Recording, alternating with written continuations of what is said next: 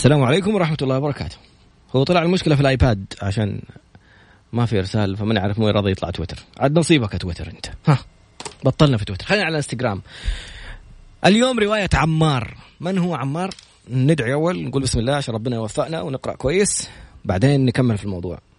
بسم الله الرحمن الرحيم، والصلاة والسلام على نبينا محمد وعلى آله وصحبه أجمعين. رب اشرح لي صدري ويسر لي أمري واحلل عقدة من لساني يفقه قولي. اللهم اجعلنا من الذين هدوا إلى الطيب من القول وهدوا إلى صراط الحميد. اللهم علمنا ما ينفعنا وانفعنا بما علمتنا وزدنا يا رب علما. عسى أن يهديني ربي لأقرب من هذا رشدا. على الله توكلنا. ربنا آتنا الحكمة وفصل الخطاب. ربنا آتنا رحمة من عندك وعلمنا من لدنك علما، إنا إن شاء الله لمهتدون. آمين. حاضر يا نجود، أبشري. تقول أحفظ البث. اليوم أحد الكتب اللي أهديت إلينا في البرنامج من معرض الكتاب، مجموعة من الكتاب الرائعين. اليوم رواية عمار للكاتب مهند بن محمد الصاطي، من السطوة يعني كذا. قال لي في الرواية، قال لي لا تجيبني في البرنامج، أنا ما أحب الظهور الإعلامي.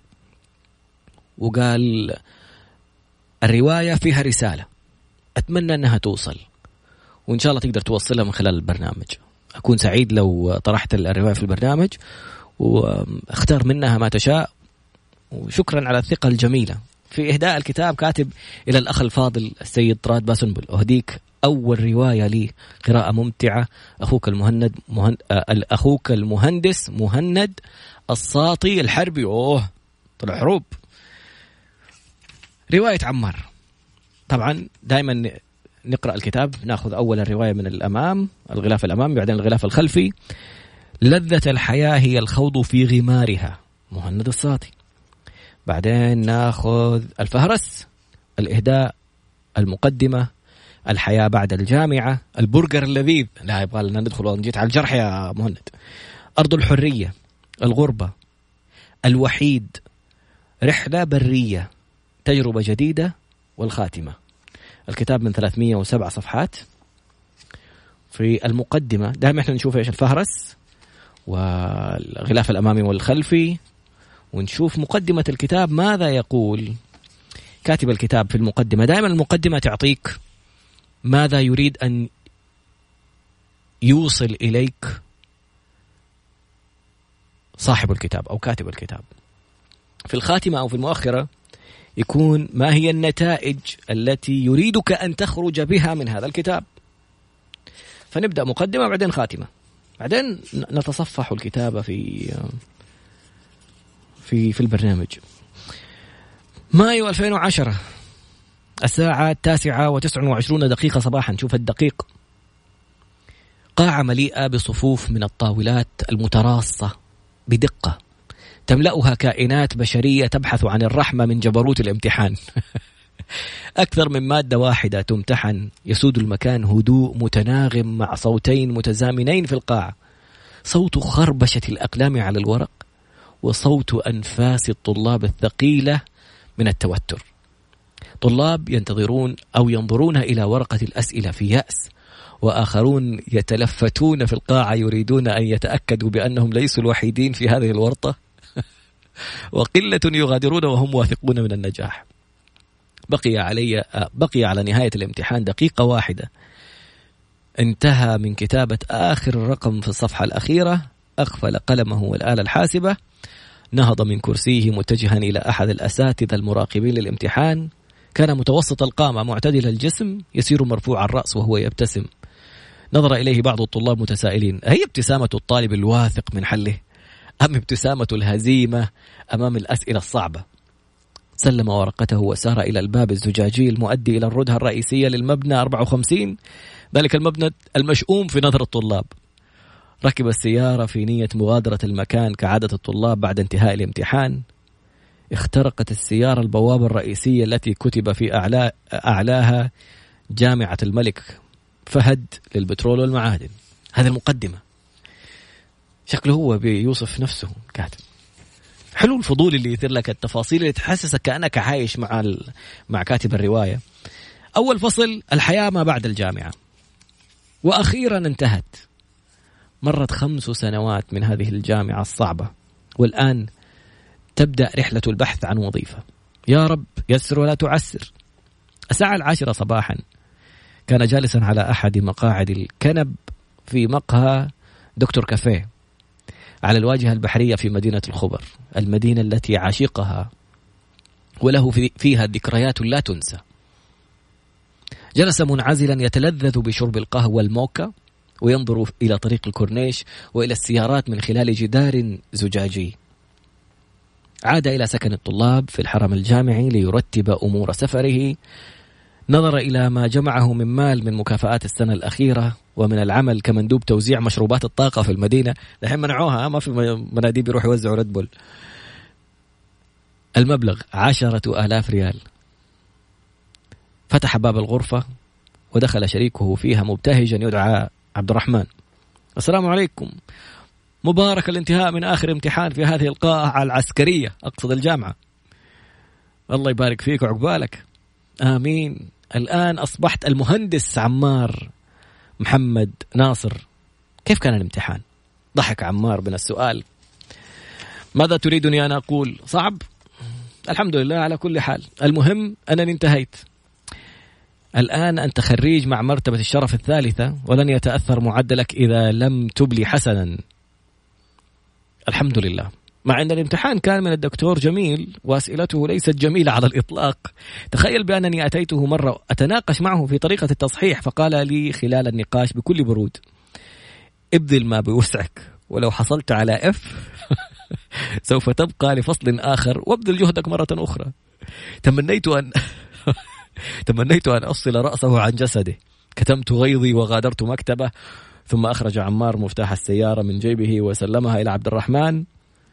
هذه مفاتيح سيارتك، وأنت كيف وأنت كيف يسير مشروع التخرج معك؟ تنهد وأخرج أنفاسه. ليس سهلا بالمرة، هناك خلل ما في البرمجة لم أكتشفه بعد. كان الله في عونك، كم بقي لك للتخرج؟ قال سنة كاملة. الله يستر أمرك. آمين. وضع عبد الرحمن وضع عبد الرحمن كتبه فوق مكتبة في فوق مكتبه ثم التفت إلى عمار. متى ستسافر إلى جدة؟ قال الليلة بعد صلاة العشاء. هل تريد أن أوصلك إلى المطار؟ أجاب عمار مبتسما ومتأججا بنيران الحماس. سوف أسافر إلى جدة برا. ماذا؟ عمار، أنا جربت السفر بالسيارة من قبل. المدة ست... ستقضيها في الطريق اثنتي عشرة ساعة، سوف تكون متعبة.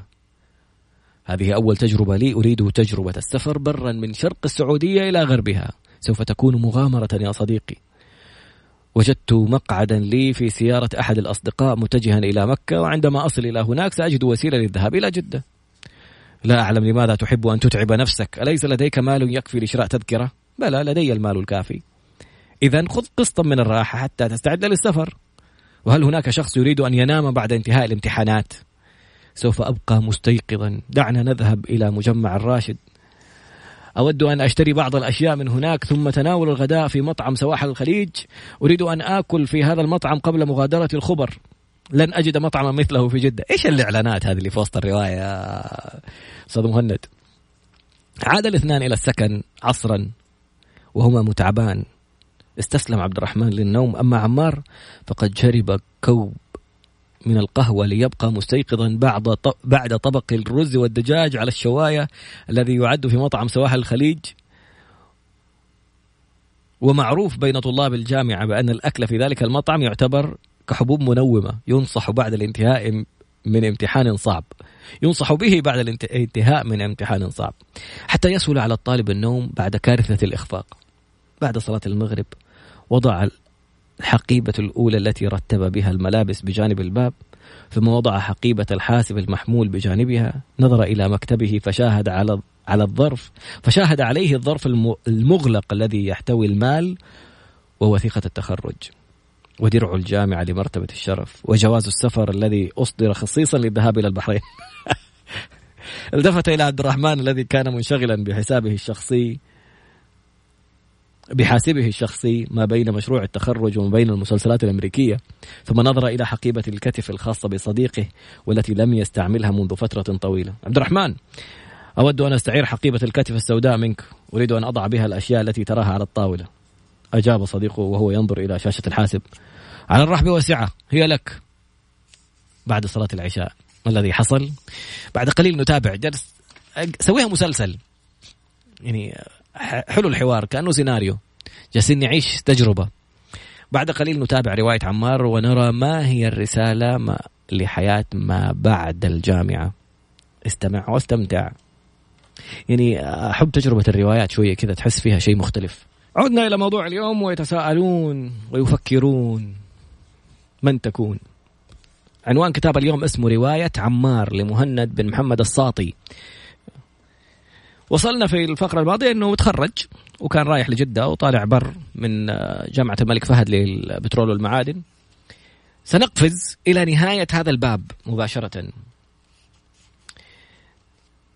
بعد التخرج عاد إلى جدة، ويقول في في الصفحات الأخيرة من من نفس الباب حياة ما بعد الجامعة: سوف أبدأ بالبحث عن وظائف في خلال هذين الشهرين، ولكنني سمعت من أحد أصدقائي في الدفعة بأن اللغة الإنجليزية مطلب أساسي، ولم تتح لي الفرصة لأتعلمها، وأعرف بأنك متمكن منها، وأريدك أن تخبرني كيف تعلمتها.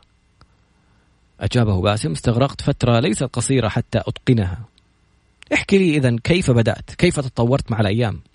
في العطلة الصيفية بعد المرحلة الأولى من الثانوية سجلت في دورة دراسية في معهد برايت رود الذي يقع في حي الروضة على شارع أمير سعود الفيصل. كان أسلوبهم في التعليم هو تحسين وتطوير مهارة المحادثة. كان مبدأهم مستمدا من طريقة تعليم الطفل للغة، وهو تعلم الكلام أولا. مدة التدريب التي سجلت فيها هي شهر ونصف، كانت كافية للتحدث بطلاقة بالنسبة لي. طبعا بعد المثابرة والاجتهاد الشخصي مدة الدرس هي ساعتين يوميا، ولكنني كنت أقضي تسع ساعات في المعهد. أتحين الفرصة لأتكلم مع أي مدرس أمريكي يكون في استراحة بين المحاضرات. عدد حصص المحادثة المسموح في الدورة الواحدة هي خمس حصص، ولكنني حصلت على أكثر من ذلك بسبب علاقة الصداقة التي بنيتها مع الموظفين في المعهد، حيث كانوا يعطونني حصص محادثة أكثر من المسموح لي، بالإضافة إلى اشتراكي في غرفة المحادثة الإنجليزية في الإنترنت، حيث كنت أتكلم مع شباب وفتيات من أمريكا. كما كنت أعمل حوارات تخيلية مع نفسي وأتكلم بصوت مرتفع، أدمج المحادثة مع حركات جسمي وتعبيرات وجهي حتى يكون شكلي طبيعيا عندما أتحدث. واو، حبيت الفكرة والله. آه عندي إيفنت ومطلوب مني أنا أنا دحين طراد، يعني سيبك من كتاب شوية.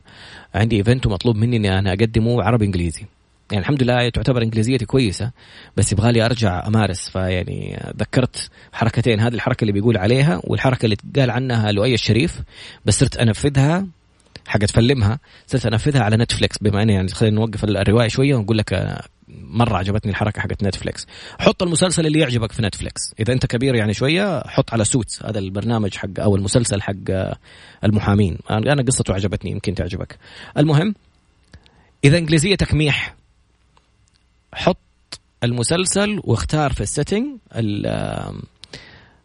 الترجمة باللغة العربية، حيطلع لك الكلام مترجم بالعربي، هم يتكلموا وانت تقرأ.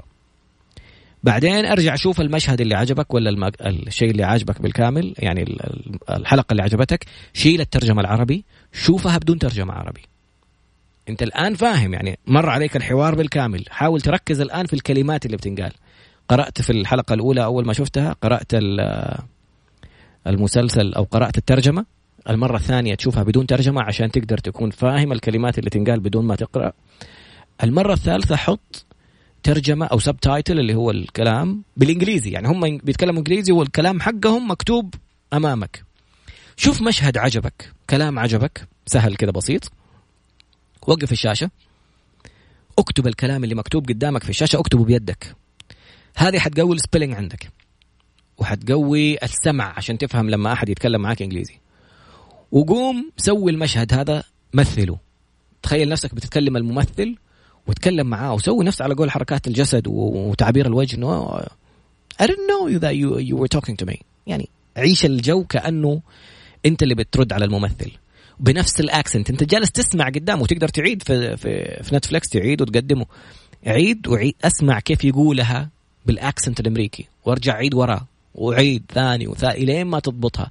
لا تيأس ولا تتحطم لما تيجي تجربها وتطلع الكلام كأنك بتتكلم أردو عادي زي الطفل. شوف نفس فكرة اللي دوبه قال عليها في الكتاب، زي فكرة الطفل لما يجي يتكلم في البداية بابا تتيني كده كلام مكسر، وإحنا ننبسط ونضحك ونشجع ونقول إلي ما كبرت أنت صرت. اللغة العربية من أصعب لغات العالم على فكرة، وشوف شوف ما شاء الله بر بر الوالدين، بر صحراء، بر عيش ابن خالة هذا، يعني كلمة واحدة بثلاث تشكيلات ثلاث معاني.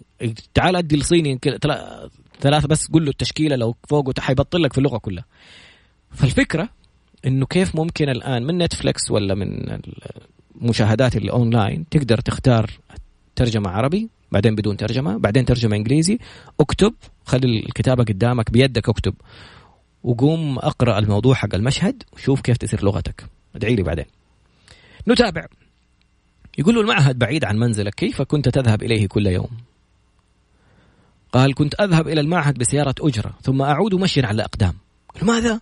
مشيا من حي الروضة إلى بني مالك مسافة طويلة، كم ساعة تستغرق؟ أستغرق ساعتين. كثيرة يا صاحبي، بل أحمد الله بأنني كنت أفعل ذلك. قلت لك قبل قليل أنني كنت أمضي تسع ساعات في المعهد من التاسعة صباحا إلى السادسة مساء. لم يكن لدي وقت لحياة اجتماعية، وكان المشي والنظر إلى الطرقات مسليا لي وفي نفس الوقت رياضة، وعندما أصل إلى البيت أشعر بأن أعصابي هادئة.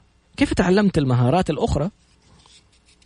أما المهارات الأساسية الأخرى كالاتصال والإنصات والكتابة والقراءة فقد تطورت في جامعة البترول.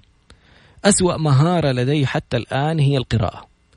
أما مهارة الكتابة فهي التي برزت بشكل أكبر في السنة الأولى في الجامعة، وكنت أحصل على علامات عالية. ثم طورت مهارة الإنصات بعد أساليب كاستماع الأغاني الغربية والإذاعة الإنجليزية ومشاهدة أفلام بترجمة إنجليزية. والله إني حكيم، شوف نفس الكلام بيقول. المهم نتابع. ثم بعد ذلك من غير ترجمة، لا لا لا لا يا ريتني سكت وكملت قراءة كان خلصنا ال... أما في المراحل الأكاديمية العليا في الجامعة فهناك ثلاث مواد إنجليزية جميعها عن تطوير مهارة الكتابة البحثية، حضرتها مع أفضل المحاضرين. كان مؤلف كان مؤلف كتب كندي الجنسية قد علمني أسس الكتابة البحثية وكيفية البحث عن المصادر وتوثيقها، ثم تعلمت كيف أصمم شرائح العرض لعرض المادة البحثية بحيث تكون سهلة الفهم، ويجب أن يكون مضمونها واضحا وجذابا مع تغيير درجات صوتي عند الشرح حتى يكون المستمعون في تركيز متواصل. مذهل يا عمار، لقد بنيتها في سنوات. صمتا قليلا وهما يشربان كوبا آخر من الشاي بالحليب، ثم أعاد باسم الحوار. ما هي خطواتك المستقبلية؟ قال عمار سوف أتابع التقديم للوظائف، وقررت أن أعمل في وظيفة مؤقتة وأنا متحمس لها وأجزم بأنها ستكون تجربة فريدة من نوعها. ما هي؟ رفع عمار رأسه مبتهجا وقد ملأه الحماس وقال بصوت مرتفع العمل في مطعم. نظر إليه باسم في استنكار، مهندس متخرج من جامعة قوية إلى موظف في مطعم؟ لماذا لا تعمل في مستشفى أو شركة سيارات أو معهد لغة إنجليزية؟ أشعر بأن هذه الوظيفة سوف تقلل من قيمتك في المجتمع. قال عمار أرى الأمر من زاوية أخرى، طوال عمري وأنا محاط بالكتب ومنشغل في الدراسة. الحمد لله كنت متفوقا في جميع المراحل الدراسية، كنت أتعلم وأدرس ثم أختبر. أما الآن أريد أن أختبر الحياة الواقعية ومن ثم أتعلم الدروس منها. هل يمكن توضيح ذلك أيها الشيف عمار؟ قال العمل في مطعم يعطيني الفرصة كي أخالط المجتمع في المجال المهني، قد فعلت ذلك أثناء تدريب تدريبك خطوط الجوية. الأمر مختلف قليلا هنا، فأول شيء أغلب أو أغلب الذين يعملون في الخطوط هم مهندسين، وطريقة التفكير والتصرف متقاربة بين الموظفين. أما العمل في مطعم سوف يضطرني إلى التعامل مع طبقات مختلفة من المجتمع، منهم الغني والفقير ومنهم المحترم والسفيه، والتحدي هنا كيف تتحكم في سلوكك وتتحمل صعوبة التعامل مع مختلف الشخصيات. وهناك أمر جديد سأتعلمه وهو عملية التسويق والمبيعات، كيف تؤمن احتياجات المطعم اليومية من خبز وخضروات. كل هذه الأمور لن أعثر عليها في الكتب العلمية. أظهر باسم ابتسامة جانبية وقال موفق يا صاحبي. على العموم أنا أستأذن، وفرصة جميلة أن نتقابل، فلنبقى على تواصل بإذن الله. انتهى الباب الأول من رواية عمار. ودرس جميل في في في الباب الأول الحياة ما بعد الجامعة فعلا، إنه التجارب العملية في حياتك مهما كنت متفوق أكاديميا لا شيء يساوي فكرة الحياة العملية والواقعية. في جامعاتنا الكواب تريننج أو الفترة التدريبية في في الشركات تكون في آخر ترم في الجامعة. في الولايات المتحدة عندهم في كل ترم كواب تريننج، في كل ترم.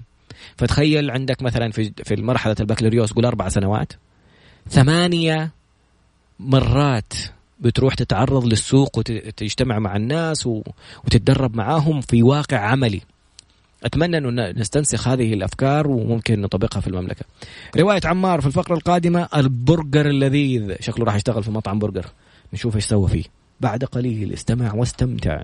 عودنا مرة أخرى، وكتاب اليوم رواية عمار، رواية جميلة للكاتب الرائع مهند الصاطي. الرواية التابعة، وصلنا إلى البرجر اللذيذ. تكلمنا عن حياة ما بعد الجامعة، كيف أتعلم لغة إنجليزية، كيف تعلم أكاديميا على يد كبار المحاضرين والمختصين والكتاب، وكيف يجيب البحوث والمصادر والمراجع، كيف يعمل بريزنتيشن، كيف يلقيها. تحسنت لغته الإنجليزية بشكل كبير. فالآن وصلنا إلى الحياة العملية لما رجع إلى جدة من بعد ما تخرج من جامعة الملك فهد للبترول والمعادن، وقال إنه بغى يشتغل في مطعم عشان يكتسب تجربة حياتية عملية. وصلنا إلى البرجر اللذيذ. ماذا يقول في موضوع البرجر؟ في ظهيرة يوم السبت في نهاية شوال تقابل عمار مع مالك مطعم البرجر اللذيذ في مكتبه. ما شاء الله سيرتك الذاتية مشرفة يا عمار، تستحق أن تكون مهندسا في أفضل الشركات، واصل التقد... التقديم. أشكرك أبو سليمان على المدح، وهذا رزق من الله. أود أن أعمل هنا، مللت الجلوس في البيت، أريد أن أضيف خبرة جديدة لي مع الكسب المادي. أنا موافق، وتستطيع أن تبدأ العمل غدا. سوف تكون أوقات عملك محصورة بين الساعة الرابعة عصرا إلى الثانية صباحا في أيام الأسبوع، ثانية صباحا يعني بعد نص الليل، ومن, آه ومن الرابعة عصرا إلى الساعة الرابعة صباحا في أيام العطلة الأسبوعية. ولك عطلة ليوم واحد وهو السبت في كل أسبوعين.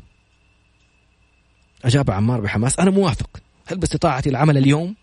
هل اليوم سبت، أريد أن أعمل من بداية الأسبوع. ليس هناك مانع على بركة الله. ثم نادى بصوت عالي، يا صهيب أعطي عمار قميصين من, القم... من القماس من المقاس المتوسط وقطاء رأس، سوف يبدأ العمل اليوم. ثم أعاد نظره إلى عمار وقال، دعني الآن أعرفك على طاقم الإدارة. أشار إلى شخص يشبهه وقال، هذا أخي ثامر ذراعي الأيمن وشريكي في المطعم. ثم أشار إلى شخص بدين يجلس على المكتب الذي بجانبه، تشع منه ملامح و... تشع من ملامح وجهه الطيبة. وأردف، هذا لطيف، اسم على مسمى، هو المحاسب والشخص الذي بدأ معنا من الصفر ويعتبر أخانا الثالث. وهذا صهيب المسؤول عن التأمين أو المسؤول عن تأمين المؤن. تشرفت بمعرفتكم جميعا. أخذ عمار اللباس وغادر. عند دخوله إلى المنزل رأى والديه ينتظرانه أو ينتظرانه لطعام الغداء. صعد عمار إلى غرفته لوضع الأغراض، ثم نزل ليشاركهم الطعام. بعد الانتهاء من الطعام وشرب الشاي الأخضر بدأ عمار الحديث. سوف أعمل في مطعم قريب من المنزل. أجاب والده في غضب واستنكار، ماذا؟ تريد أن تعمل في مطعم؟ كيف؟ ألا تعلم بأنك مهندس ومتخرج من جامعة مرموقة؟ ماذا تريد الناس أن يقولوا عنا؟ المهندس عمار يعمل في مطعم؟ أرجو أن تهدأ يا أبي، ما الضرر في عمل كهذا وتعلم شيء جديد؟ لا مانع من العمل إذا كان في شركات متوسطة الحجم، ولكن في مطعم يا أبي هذه وظيفة بسيطة سوف توفر لي مصروف هذه الفترة حتى أجد وظيفة تناسب شهادتي، وهي قريبة من البيت، وكما تعلم ليس لدي سيارة دائما لأذهب إلى مكان عمل بعيد عن البيت، وسيارة دائمة. سوف أوفر لك سيارة في هذا الشهر ومصروفا شهريا حتى تجد وظيفة. كنت سوف أخبرك بذلك ولكنك بادرت بالحديث عن المطعم. هذا الأب يقول يعني، أشكرك على اهتمامك يا أبي، ولكني أريد أن أعتمد على نفسي في أموري. لو اعتمدت عليك في هذه الأمور سوف أتعلم الكسل والاعتماد على الآخرين. اسمح لي أن أجرب تجربة جديدة في حياتي، لدي شهادة علمية وصداقات وحياة اجتماعية، ولكن ما ينقصني الآن هو الاحتكاك مع الآخرين في الأمور المالية. هدأ والد عمار وأسنده وأسند ظهره على الكنبة وقال بهدوء وقال بهدوء حسنا افعل ما شئت. تسلم يا أبي، أشكرك على تفهمك وحسن تقبلك للأمور. أخذ عمار قسطا من الراحة بعد حديثه مع والده. استيقظ على صلاة العصر، صلى في البيت، ارتدى ملابس المطعم وهو في عجلة. صادف أباه عند الخروج من البيت، نظر والده في دهشة. فتبدأ العمل اليوم؟ أجل، ليس هناك وقت للانتظار. وصل عمار إلى المطعم، دخل منطقة الطبخ والشواء، أتى مشرف المطعم واسمه إقبال، وكان من إحدى دول جنوب شرق قارة آسيا. عين إقبال عمار في منطقة تقديم الطلبات ومقابلة الزبائن لأنه يجيد اللغتين العربية والإنجليزية. كان عمار يريد العمل في الشواء وتأمين احتياجات المطعم، ولكن علم بأن هناك نقصا في عمالة تقديم الطلبات. بدأ يعد الوجبات في الأكياس الورقية للطلبات الخارجية، وبعض الوجبات على صينية الطعام للزبائن الذين يتناولون الطعام داخل المطعم. وثق ما يتعلمه في مدونته التي كان يحملها معه. واجه بعض التحديات، فهو لم يعتد على الوقوف طويلا طيلة العمل لأن الجلوس ممنوع في منطقة تقديم الطلبات. صعق من أخلاق بعض الزبائن، وخاصة الذين يتضورون جوعا ويريدون طعامهم بسرعة، حيث بدأ أحد الزبائن يصرخ عليه ويوبخه على عمل لم يقم به، ولكنه واجه التعامل بتهدئة أعصاب الرجل وبالابتسامة وجلب له كوب ماء. التحدي الآخر الذي واجهه هو علاقته بمشرفه. في بداية الأمر علم المشرف بأن عمار سعودي الجنسية، فقام بمعاملته بجفاء وجعله يغسل الأرضية أكثر من مرة. شعر عمار بأن بأنه متحامل على السعوديين، لم يلقى يلقاه لما يلقاه من تعامل مع بعض السعوديين الذين يعملون معه في المطعم. كانوا لا يعاملونه معاملة تليق بمشرف، بل يعاملونه كأنه عامل بسيط بسبب جنسيته. ففكر في حل ليحسن العلاقة مع المشرف، فقام بأول استراتيجية وهي منادته مناداته بالسيد إقبال، مستر إقبال. تعجب الرجل من سماع هذه الكلمة من ذلك الموظف السعودي الجديد. في اليوم التالي أرسلت أم عمار بعضا من الأطعمة والمشروبات لولدها، فذهب أولا إلى المشرف الذي كان مشغولا بقراءة بعض الأوراق الخاصة للمطعم، وأطرب مسامعه بكلمة مستر إقبال. توقف الرجل عن القراءة ونظر إلى عمار مبتسما، فشاهد الموظف السعودي الجديد يمسك الدلة بشماله وفنجانا صغيرا بيمينه، ويسكب المشروب الأخضر المصفر ويقدمه له. هذه قهوة عربي، أرسلتها لي والدتي، تفضل. ازدهدت ابتسامة مستر إقبال وقبل الفنجان. شكرا. ثم وضع عمار الدلة جانبا وحمل طبقا مليئا بالتمر والرطب وقال وهذا بعض التمر لتوازي مرارة القهوة. أخذ المشرف بعضا منها، ثم قام عمار بتوزيع القهوة على جميع الطاقم. ظل المشرف ينظر إلى عمار بتعجب من هذا التصرف اللائق ومن الاحترام الشديد. في نفس اليوم أتى أبو سليمان كعادته في المساء ليدير تجارته من مكتبه في الدور العلوي. قابل عمار أمام الباب وهو ينظف الطاولات، سلم عليه ثم نادى المشرف.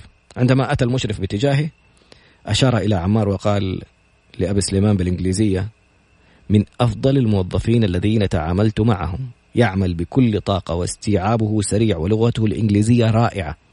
يجب أن تعلم بأن هذا الشخص أبو هذا أبو سليمان يقول للمستر إقبال يجب أن تعلم بأن هذا الشخص مهندس ومتفوق. التفت إقبال إلى عمار مصعوقا، أنت مهندس؟ انتهى عمار من مسح آخر الطاولة وأمسك بالمنشفة بكلتا يديه وأجاب في خجل وتواضع نعم. تغير أسلوب المشرف اتجاه عمار إلى الأفضل، ازداد احترامه له يوما بعد يوم عندما رأى عمار يعمل بكل طاقته، فبدأ بتعليمه مهارات التعامل مع العميل، كيف يتصرف مع المشكلات التي تواجهه، بالإضافة إلى تأمين حاجات المطعم من خبز وخضار وكيفية توزيع أعمال توزيع العمال إذا أتت حافلة المؤن إلى المستودع الذي يقع خلف المطعم مباشرة. مثلا كان عمار يأتي إلى كل زبون في المطعم ويسأله عن جودة الطعام، ظنا منه بأن هذا التصرف يرضي الزبون، فناداه المشرف وقال له إن ما تقوم به يا عمار للأسف خطأ، بهذه الطريقة تجعل الزبون يظن بأنك غير واثق من منتجك. أنا أعلم أنك تريد إرضاء الزبون، ولكن هذه الطريقة كما قلت لك غير صحيحة. كان عمار من ناحيته يسجل الملاحظات التي تؤثر سلبا على المطعم ويبدو اقتراحاته للمشرف ليوصلها إلى الإدارة العليا. مع الأيام رشحه المشرف ليكون عضوا مشاركا في الإدارة. واو. في الاجتماع الذي يخصص لتغيير مواصفات بعض الأطعمة كنوعية اللحوم أو لتقديم أطباق جديدة، أصبح سلسا في العمل وازدادت خبرته، وعندما يحين يوم الإجازة كان يقضي وقته في البيت ولا يتقابل مع أصدقائه، لأنه اعتاد على العمل في المطعم لساعات طويلة، حيث يعود إلى البيت وقت النوم ويغادره فقط في اليوم التالي قبل موعد العمل بنصف ساعة. كانت الفترة بين نهاية العمل وبدايته هي نوم وصلاة فقط. مع الأيام ظهرت علامات التعب والإرهاق عليه، لأن نومه كان فقط في الصباح ولم يهنأ في نوم الليل، وطعامه أيضا كان يأكله قبل العمل أو في فترة الراحة في الساعة التاسعة مساء، وفي بعض الأحيان لا يكون لديه وقت للأكل في المنزل فيطلب وجبة من المطعم. ولأن المطعم لا يسمح بوجبات مجانية للموظفين، كان يحتفظ بالفواتير الخاصة بطعامه ليدفعها عندما يتسلم أول راتب له. مع اقتراب نهاية الشهر كان قد مضى أسبوعان على عمل عمار في المطعم، وكان ينتظر راتبه الأول في الساعة العاشرة مساء، وهو الوقت المعروف بكثرة الزبائن. كان عمار يعمل في منطقة الكاشير منشغلا في تسجيل طلبات الزبائن أمام شاشة الطلبات والإجابة على اتصالات الزبائن. دخل لطيف المحاسب ومعه بعض الشباب وجلسوا على إحدى الطاولات القريبة من الباب. رفع لطيف يده إلى عمار بعلامة التحية، وبدله عمار التحية وهو يسلم الفاتورة إلى أحد الزبائن. فأتى إليه لطيف في نية الطلب له ولأصدقائه، وطلب بعض الوجبات وسجلها عمار في الجهاز. طلبك يا لطيف تكلفته خمسة وثمانون ريالا. لطيف يقول لن أدفع التكلفة لأنني أحد موظفي الإدارة. قال عمار لم أفهم، نحن أعضاء الإدارة لنا وجبات مجانية تصل إلى مئة وخمسين ريالا شهريا، فقط أعطني الفاتورة من فضلك لأضعها في سجل الطلبات المجانية. والله العظيم هرجع له. سلمه الفو... الفاتورة وهو في تساؤل مع نفسه. لم يخبره المشرف إقبال عن هذا الأمر. قطع صوت لطيف تساؤلاته. بالنسبة لفواتير الوجبات التي طلبتها وتحتفظ بها لتدفعها من راتبك، قال عمار ماذا بها؟ قال المدير أبو سليمان تغاضى عنها في هذا الشهر بسبب ثناء إقبال المتكرر عليك أمامه. فرح عمار فعلا؟ ابتسم لطيف وقال أجل تخلص منها الآن. متى سأستلم؟ قال عمار متى سأستلم راتبي الأول؟ قال غدا إن شاء الله. أدار لطيف ظهره وعاد إلى أصدقائه. أخرج عمار جميع الفواتير من جيبه ورماها في القمامة. وفي اليوم التالي، وهو اليوم المفرح لجميع طاقم العمل، إنه يوم نزول الرواتب، دفع عمار الباب الرئيس للمطعم ودخل وحقيبته الصغيرة في كتفه الأيسر وهو مفعم بالنشاط مع كوب قهوة قهوة الكابتشينو الذي شربه قبل بدء العمل. شاهد المشرف إقبال جالسا على إحدى الطاولات فبادره بالتحية. كيف حالك مستر إقبال؟ أجاب الرجل في مضض بخير. تعجب عمار من برودة رده، وقرأ في ملامح وجهه أنه أمرا أن أمرا سيئا قد حدث، فسأله هل هناك خطب ما؟ لطيف المحاسب ماذا به؟ سرق خمسمائة واو سرق خمسمائة ألف ريال وغادر السعودية ليلة البارحة في الساعة الواحدة صباحا. قال ماذا؟ كما سمعت. يبدو بأن حب المال طغى على نفسه. الرجل له ثماني سنوات يعمل مع صاحب المطعم وأخيه. جلس على الكرسي بجانب المشرف ويده ترتجف قليلا. هذه أول مرة يشاهد فيها شخصا يتغير بسبب المال. كان يسمع دائما بأن المال يظهر حقيقة النفس، ولكنه لم يرى هذا الشيء أمامه حتى تلك اللحظة. تخيل تخيل وجه الرجل وملامحه وملامح الطيبة التي تنبعث منه، وكان وكاد أن يعانقه من طيبته حتى عرفه عليه صاحب المطعم. الآن يسرق أصدقائه الذين وثقوا به وجعلوه مقربا منهم. أخذ يتمتم في نفسه، هي أول ظاهرة شاذة في التعامل المالي بين الناس التي أشاهدها التي لم أشاهدها إلا في التلفاز إلا في التلفاز. أعاد عمار في عقله الحوار الذي حصل بالأمس بينه وبين لطيف، وسأل المشرف هل هناك وجبات مجانية للإدارة العليا تصل تكلفتها إلى مئة وخمسين ريال شهريا؟ قال لا، أبو سليمان لم يسبح بوجبات مجانية من قبل. من قال لك هذه المعلومة؟ تنهد عمار وقال لطيف. انفجر المشرف ضاحكا وعمار يكمل حديثه. تناول العشاء هنا ليلة البارحة مع أصدقائه، وعندما طلبت منه قيمة التكلفة قال لي هذا الكلام. قال: إقبال متى؟ قال: في العاشرة مساء. أكمل سرقته وتناول العشاء مجانا ورحل بعدها. يا له من رجل خبيث. وماذا قال لك أيضا؟ قال عمار وعلى وجهه ابتسامة المخدوع: إن أبا سليمان عفى عن تكلفة وجباتي التي تناولتها ولن أدفع ثمنها خلال هذا الشهر. قال إقبال: وهل فعلت ذلك؟ قال: نعم، لقد صدقته وشققت الفواتير وتخلصت منها. أكمل المشرف ضحكه ضحكه بقوة، وعمار أعاد نظره إلى الأسفل ينظر إلى الأرض، ثم قال: إذن الراتب سوف يتأخر فقط عدة أيام، لكن لا تقلق فأبو سليمان سيجدها. نظر عمار إلى المشرف في صمت ليكمل المشرف المعلومة: أبو سليمان له معارف وعلاقات مع الدوائر الحكومية والاستخبارات، كما أن مع كما أنه على معرفة قديمة بأهل لطيف، فأخو لطيف الأكبر صديق قديم لأخ... لأخيه ثامر، وهو الذي طلب من ثامر توظيفه عندما بدأ مشروع المطعم. بعد عدة أيام تلقى عمار اتصالا من ثامر ليأتي إلى مكتبه. طرق عمار باب المكتب فصدر صوت ثامر: ادخل. فتح عمار الباب وإذا به يرى لطيف على مكتبه أو مكتب أو مكتبه السابق صامتا يوقع بعض الأوراق، ثم ألقى التحية على ثامر: مساء الخير أستاذ ثامر. الفقرة قائلة: مرة اندمجت في القصة يا أخي والله جميلة. أهلا وسهلا. اسم الكتاب رواية عمار. هنشوف الآن لما شاف المحاسب السارق اللي أخذ نص مليون ريال وشرد إيش صار بين عمار ولطيف وثامر أخو صاحب المطعم بعد قليل إن شاء الله. عدنا مرة أخرى، أنا مندمج جدا مع القصة، يعني على فكرة كنت بأخذ إجازة الفترة هذه كذا، وما يعني نسب الاستماع نوعا ما تكون في فترة الإجازات منخفضة، لكن حسيت إنه بأعطي نفسي الساعة حقت جرعة الطاقة. جاهزين؟ نكمل. اليوم كتابنا اسمه رواية عمار للكاتب الرائع مهند بن محمد الصاطي. رواية جميلة جدا. وصلنا فيها أنه خريج جامعة البترول والمعادن جاء إلى جدة ويبغى يشتغل في مطعم. اشتغل في المطعم أول مرة ينصدم أنه المحاسب اللي اسمه لطيف ويقوله اسم على مسمى، وصاحب المطعم يقول له هذا معانا من ثمانية سنوات ومترمين، لطيف سرق له نص مليون وشرد، لكن جابوه الرجاجيل. المهم فوصل أنه نادوا الموظف الشاب عمار المهندس عمار، وجاء لأخو صاحب المطعم الأستاذ ثامر وشاف أنهم جابوا لطيف وجالس يوقع على أوراق. أخرج الرجل نقودا ورقية محزومة بحبل مطاطي وقال: هذا راتبك، وفي الأشهر القادمة سوف تستلمه على حسابك البنكي الخاص. أوبس سوري على حسابك البنكي الخاص. شكرا. وبعد نصف ساعة سمع صوت خطوات نزول ثقيلة وبطيئة على السلم الذي بجانب باب المطعم. لم يعرف من هو صاحب هذه الخطوات، فهو لم يظهر بعد لأن سقف الدور الأرضي يغطي الدرجات الأولى للسلم. شوف شوف الوصف الدقيق لأي درجة، جالس يوصف لك المبنى كيف السقف حق الدور الأرضي مغطي الدرجات الأولى اللي هو نازل فيها، فأنت لسه بعد شوية حتشوفه نازل. إيش الإبداع ده أستاذ مهند؟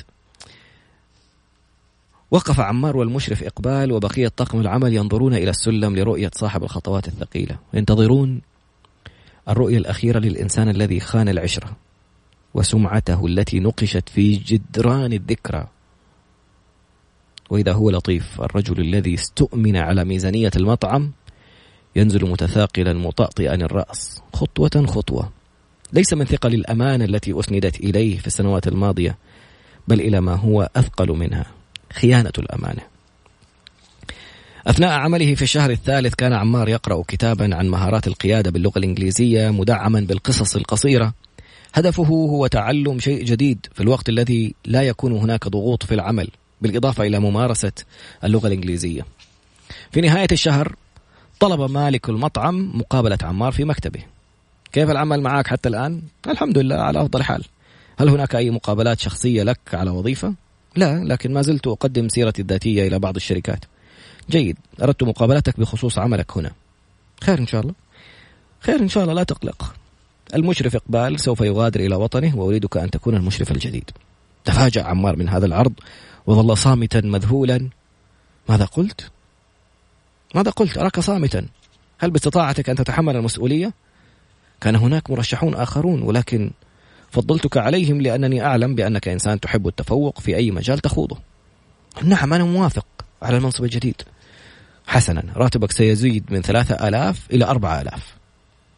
أخبر مدير المطعم أو أخبر مدير المطعم طاقم العمل على تعيين عمار كمشرف جديد. فرح الكل بهذا الخبر وباركوا له نتيجة علاقته الحسنة معهم. كان يبث فيهم روح الفريق الواحد ولم يتعامل معهم بأسلوب العنصرية والتعصب، بل كان في بعض الأوقات يجلب طعاما من البيت لفريق العمل ويأكل معهم. في مرات أخرى يدعوهم إلى وليمة ويطلب الرز واللحم من أحد المطابخ من راتبه الخاص ويأكلون سوية. تلقى عمار اتصالا من المهندس عبد الله الذي كان مشرفه أثناء فترة التدريب للبرنامج التعاوني في الخطوط الجوية. السلام عليكم، كيف حالك مهندس عمار؟ عليكم السلام، أهلا وسهلا مهندس عبد الله، نريدك أن تزورنا في قسم الصيانة لمقابلة شخصية للعمل لدينا.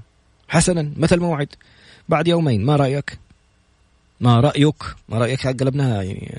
حسنا، سوف أؤكد لك بعد قليل. أريد فقط أن أستأذن من مديري في العمل. أنت تعمل؟ أجل، أعمل في مطعم وهي وظيفة مؤقتة فقط. ما شاء الله، حسنا أنتظر اتصالك.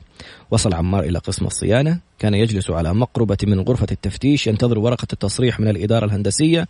يرتدي بنطالا أسودا وحذاء أسود ملمع وقميصا أزرق فاتح، ويصطحب معه في حقيبته السوداء الصغيرة التي يملأها أوراقا أو يملأها أوراق أو تملأها أوراق مهمة. صعد إلى الإدارة الهندسية، استقبله المهندس عبد الله بحفاوة. كيف حالك مهندس عمار؟ بخير الحمد لله، تعال معي إلى هذا المكتب الصغير بعيدا عن الإزعاج. جلس المهندس عبد الله مع عمار وطلب له كأسا من الشاي، ثم أتى مهندس آخر اسمه ماجد كمقابل آخر مع المهندس عبد الله وبدأت المقابلة. سئل عمار عن بعض المفاهيم الأساسية في الهندسة الكهربائية والاتصالات اللاسلكية والرادار وعن هندسة الدارات الكهربائية وجاوب على أغلبها. ثم سأله المهندس عبد الله هل قدمت على شركات أخرى كشركات البتروكيماوية في ينبع والجبيل؟ رد عمار في ثقة وبحزم نعم. تفاجأ من رده الصريح. إذا لماذا تريد أن تتوظف هنا؟ كما تعلم رواتبنا هنا أقل بكثير من تلك الشركات. أجل أعلم ذلك. قال تعالى في سورة الكهف الآية ستة وأربعين المال والبنون زينة الحياة الدنيا. صدق الله العظيم. قدمت أوراقي إلى تلك الشركات لأجل الراتب العالي والسمعة القوية والخبرة، ولكن رغبت رغبت في في العمل هنا لأن هناك شيئا مقابل المال. ما هو؟ الحياة مع عائلتي التي تبعد عنكم مسافة خمسة عشر دقيقة بالسيارة. كان نفسي أكمل لكم الباقي القصة، والله مرة متحمس، بس خلاص أنس دخل، انتهت الحلقة. روح اشتري كتاب اسمه رواية عمار للمهن... للأستاذ مهند بن محمد الصاطي. أستاذ مهند ممتعة، أسلوب قصصي رائع جميل. خلاص في الحلقة. سبحانك اللهم وبحمدك، أشهد أن لا إله إلا أنت، استغفرك وأتوب إليك. شكرا جزيلا. لما قلت لي في رسالة من الكتاب ما كنت متخيلها بهذا العمق. في أمان الله.